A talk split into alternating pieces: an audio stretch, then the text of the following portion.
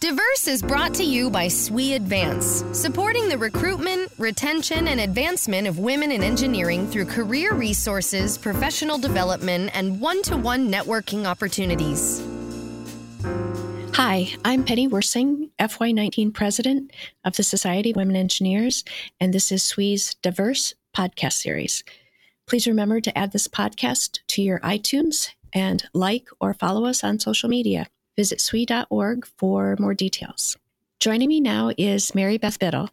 Mary Beth is the FY18 Faculty Advisor, Counselor, Coordinator elect, and currently Counselor of Temple University. She's also the Philadelphia Section President. She's going to be filling us in on how the uh, new collegiate voting rights will be implemented. Thanks for joining us, Mary Beth. Thanks, Penny. I'm happy to be here. So let's talk about the new voting rights for collegiates. How did this come about? There were a number of changes approved by the SWE Senate last October, all designed to help make the SWE leadership experience more meaningful. I think one of the most exciting changes is the fact that collegiate members now have the right to vote. The first elections where collegiates can participate is coming up shortly, so we want to get the word out to everyone so they can be prepared to participate.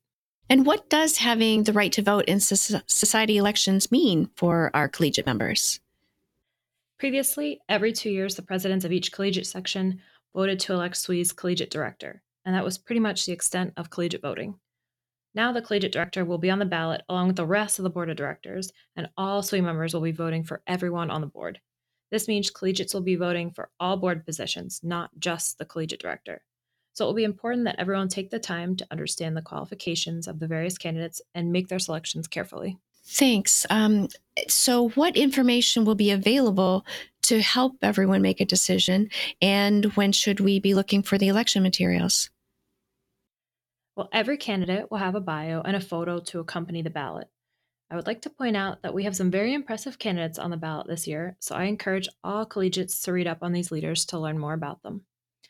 As for timing, the nominating committee has finalized the slate and the ballot should be distributed by April 1st. All members will be receiving an email with a special code that will allow them to log in and vote. Voting needs to be completed by May 1st, and the results will be announced by mid May. I want to point out that Ingrid Arambola, our current collegiate director, was elected to the board in FY18 for a two year term, consistent with the other director terms. She'll be continuing in this role for the next fiscal year, so you won't see the collegiate director on the slate that comes out in April. I'll also note that several of the positions on the ballot may only have one person listed. Don't be discouraged that there aren't a lot of contested positions. This simply means that our Society Nominating Committee has done their job well to select and put forth a great slate of officers to position the Society well for FY19. Will there be other candidates that specifically represent the collegiate voice? The collegiate director position will, will remain, as I mentioned before, um, and this is now a two year position consistent with the other board of director positions. We found that having a one year position really didn't give uh, the collegiate director enough time to come up to speed. So even though it can be hard to make a two year commitment towards the end of college, it was the right thing to do.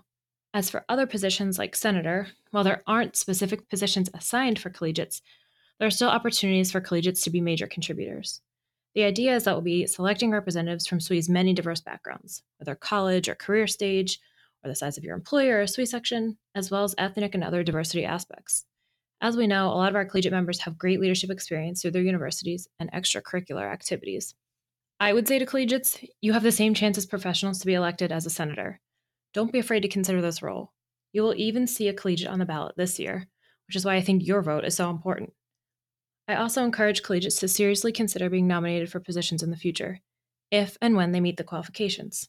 Read the bios from the FY19 candidates to see the variety of SWE career paths that others have followed towards leadership. Thanks. That's that is good information to have. Um, what are some of the other ways collegiate members can stay involved in SWE leadership? Um, many people are familiar with the region collegiate team positions, and those will no longer be available. Correct?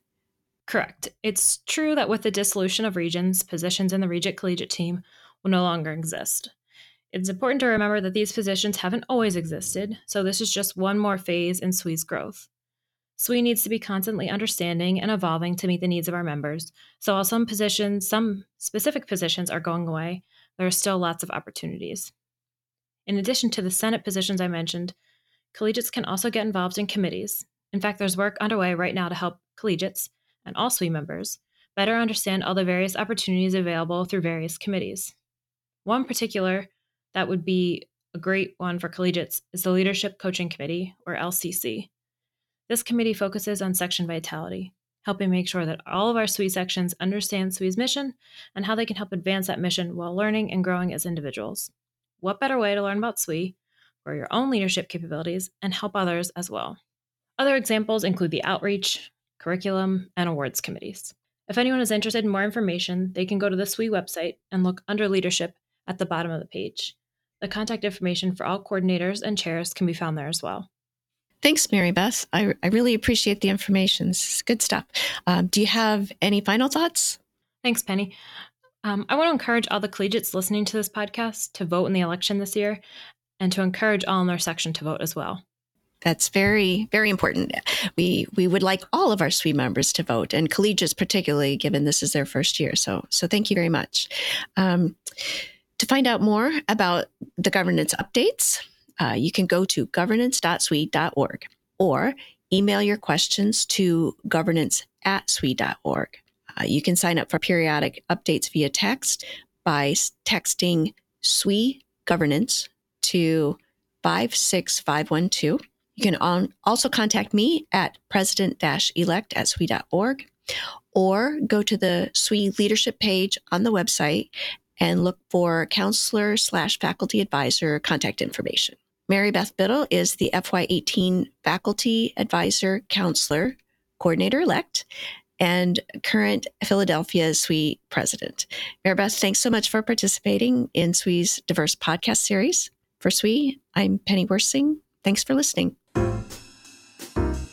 We hope you enjoyed this podcast. Don't forget to explore additional offerings from SWE Advance at advancedlearning.swe.org.